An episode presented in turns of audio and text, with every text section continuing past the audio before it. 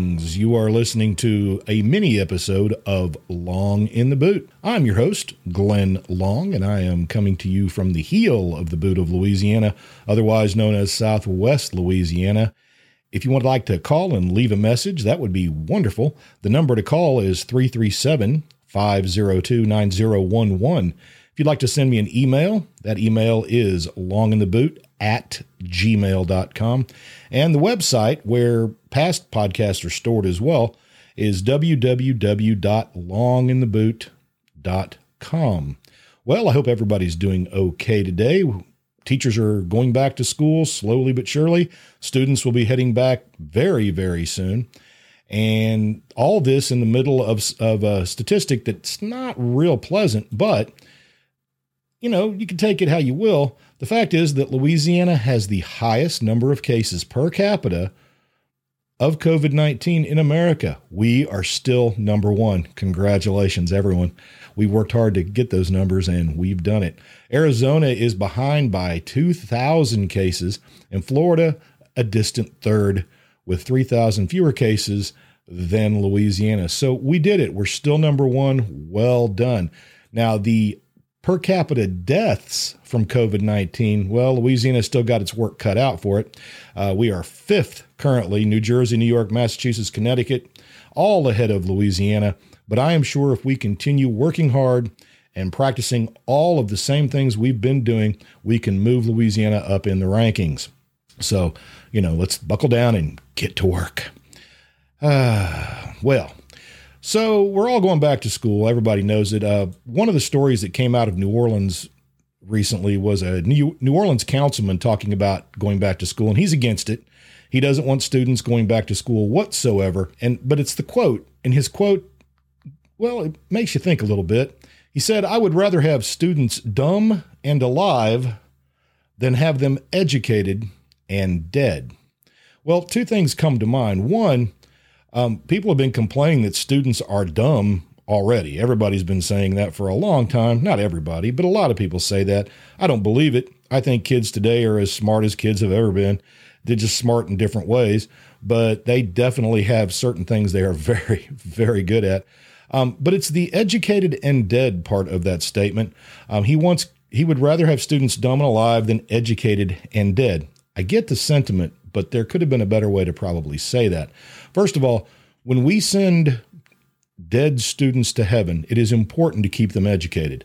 I think there should be classes once uh, you are post living to help you prepare for the afterlife. I think there ought to be some kind of seminars, maybe some webinars, possibly some classes to teach you what goes on once you are no longer amongst the living. I'm saying I think the New Orleans councilman spoke a little prematurely I think we need to make sure that all students, both living and past, are well educated. That's my personal opinion. So I hope you agree. We've got a good show coming up next week. Habs and I are going to do a deep dive into hurricanes. We are coming up on the anniversary of Hurricane Katrina. I believe it was August 23rd. It's kind of weird to think that I've got students that weren't even born when Hurricane Katrina and Hurricane Rita came knocking at the door of the Gulf Coast.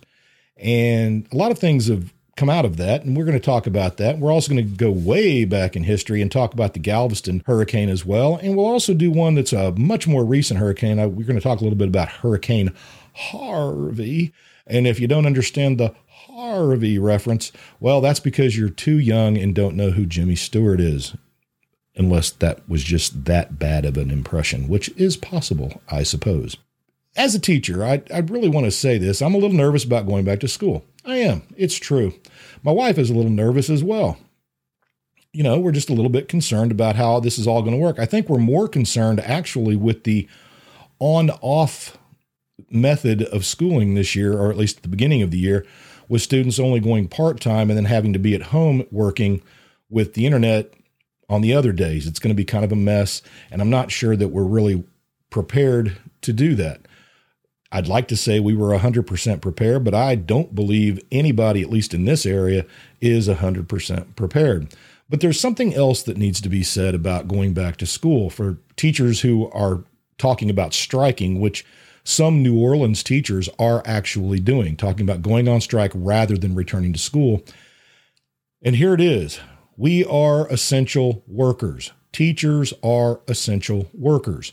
The folks that have been working at Walmart, the folks that have been working at Target, all the restaurants, everything that's been open during this entire pandemic, they are considered essential workers. Nurses and doctors, essential workers. And don't start off by saying nurses and doctors signed up for this. Nurses and doctors do not sign up to deal with a pandemic. No one signs up for a pandemic except for people who work in virology labs. And well, they're working as well. So the fact is that we've been going to Walmart and everything else since this pandemic started, and those workers have been there supplying our needs during this entire pandemic. And I don't feel like, as a teacher, just because I have a degree doesn't make my life any more valuable than somebody who's working at Walmart. It just doesn't. We are the same when it comes to risk. And life is risk. And so I'm going back to school, one, because I want to. I lo- I'd, I'd love to see the students again. Two, I'm going back because it's the right thing to do. We're not special. I know teachers often want to, you know, get on that get on that horse and just say, I'm special. Well, we are. We are special. Teachers do things that are special. But you know what? The folks that give us all of the things we need to live day to day, they're special too. And I just feel that it's time that we go back to school and do the jobs that we're being paid to do. It's scary. There's no question about it, but I'm not going to chump out and and not go to school. I have the skills and the knowledge that these kids need to use. And I think it's time to get them back to school and try to just get them into a more normal world. Lord knows the world is so off kilter right now. And I'm not just talking about COVID, I'm talking about all kinds of things. And it's time that kids have a place they can go and maybe not think about COVID for a while. It's going to be hard enough having to wear a mask all day, having to wash hands, having to maintain social distance. Because as we know, kids are terrible at maintaining distance from other kids. I think it's more natural than anything else. I don't think they're doing it on purpose. I think it's going to be really, really difficult to get through this pandemic. I can't wait to see all of the problems that come with having to wear masks all day. But don't worry, we have special electric shock collars to fit the kids with so that if they constantly fiddle with their masks, we can give them a little shock and they will stop. Seriously, we, we have that. I'm not kidding. We're going to use it too. anyway, so that's what's going on right now. Um, we're going back to school, folks, and, and I'm I'm glad. And hopefully it'll all work out, and we'll get all of the kids back to school all of the time very, very soon. Because here's what I know the coronavirus is never going away. This thing will circulate the world until everybody's been exposed. That's simply the way it is. Nothing you do is going to change that. And so we might as well just deal with that. And one last thing about COVID 19. I know it's boring. Everybody talks about COVID 19, but I want to talk about masks for just a second because I was reading an article about anti mask sentiment.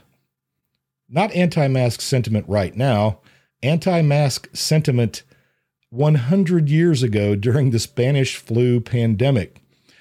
It's kind of crazy to think that somebody was shot for not wearing a mask in January of 1919. Uh, story is a blacksmith on a street corner was encouraging the crowd to remove their masks and throw them down. And a health inspector dragged the man to a drugstore and insisted he buy a mask. But when the blacksmith began pummeling him with a sack of silver dollars, the inspector drew his revolver and fired. The maskless man and two other men were hit. All of them survived, but the mask slacker and the inspector were arrested. Both were arrested. Nearly 100 others were arrested in the city that same night for not wearing masks. A few got 10 or 30 days in jail, depending on how serious the thing was. Um, so it's kind of interesting that we haven't had. Oh, by the way, this all happened in San Francisco. Eh, weird things happen in San Francisco. It's true. We all know it. So just uh, just know that you're not alone. People have been crazy about this mask thing for a long, long time. If you're crazy one way or the other, that's fine. I don't really care. I'm going to wear my mask mainly because my wife bought me a good fitting mask, and now I don't mind because I'd I'd prefer to hide the lower half of my ugly mug anyway. So anyway, next week please tune in for the hurricane episode, and Habs and I will have some thoughts on Hurricane Katrina, Hurricane Rita, the Galveston storm, as well as Hurricane Harvey. And again, if you would like to call and leave a little message for Long in the Boot, give me a call. I'd love to hear your voice and I'd love to put it on the air. 337 502 9011. Email me at longintheboot at gmail.com. I hope everybody is having a great week and we will see you next week. Everyone take care and be nice to one another, won't you?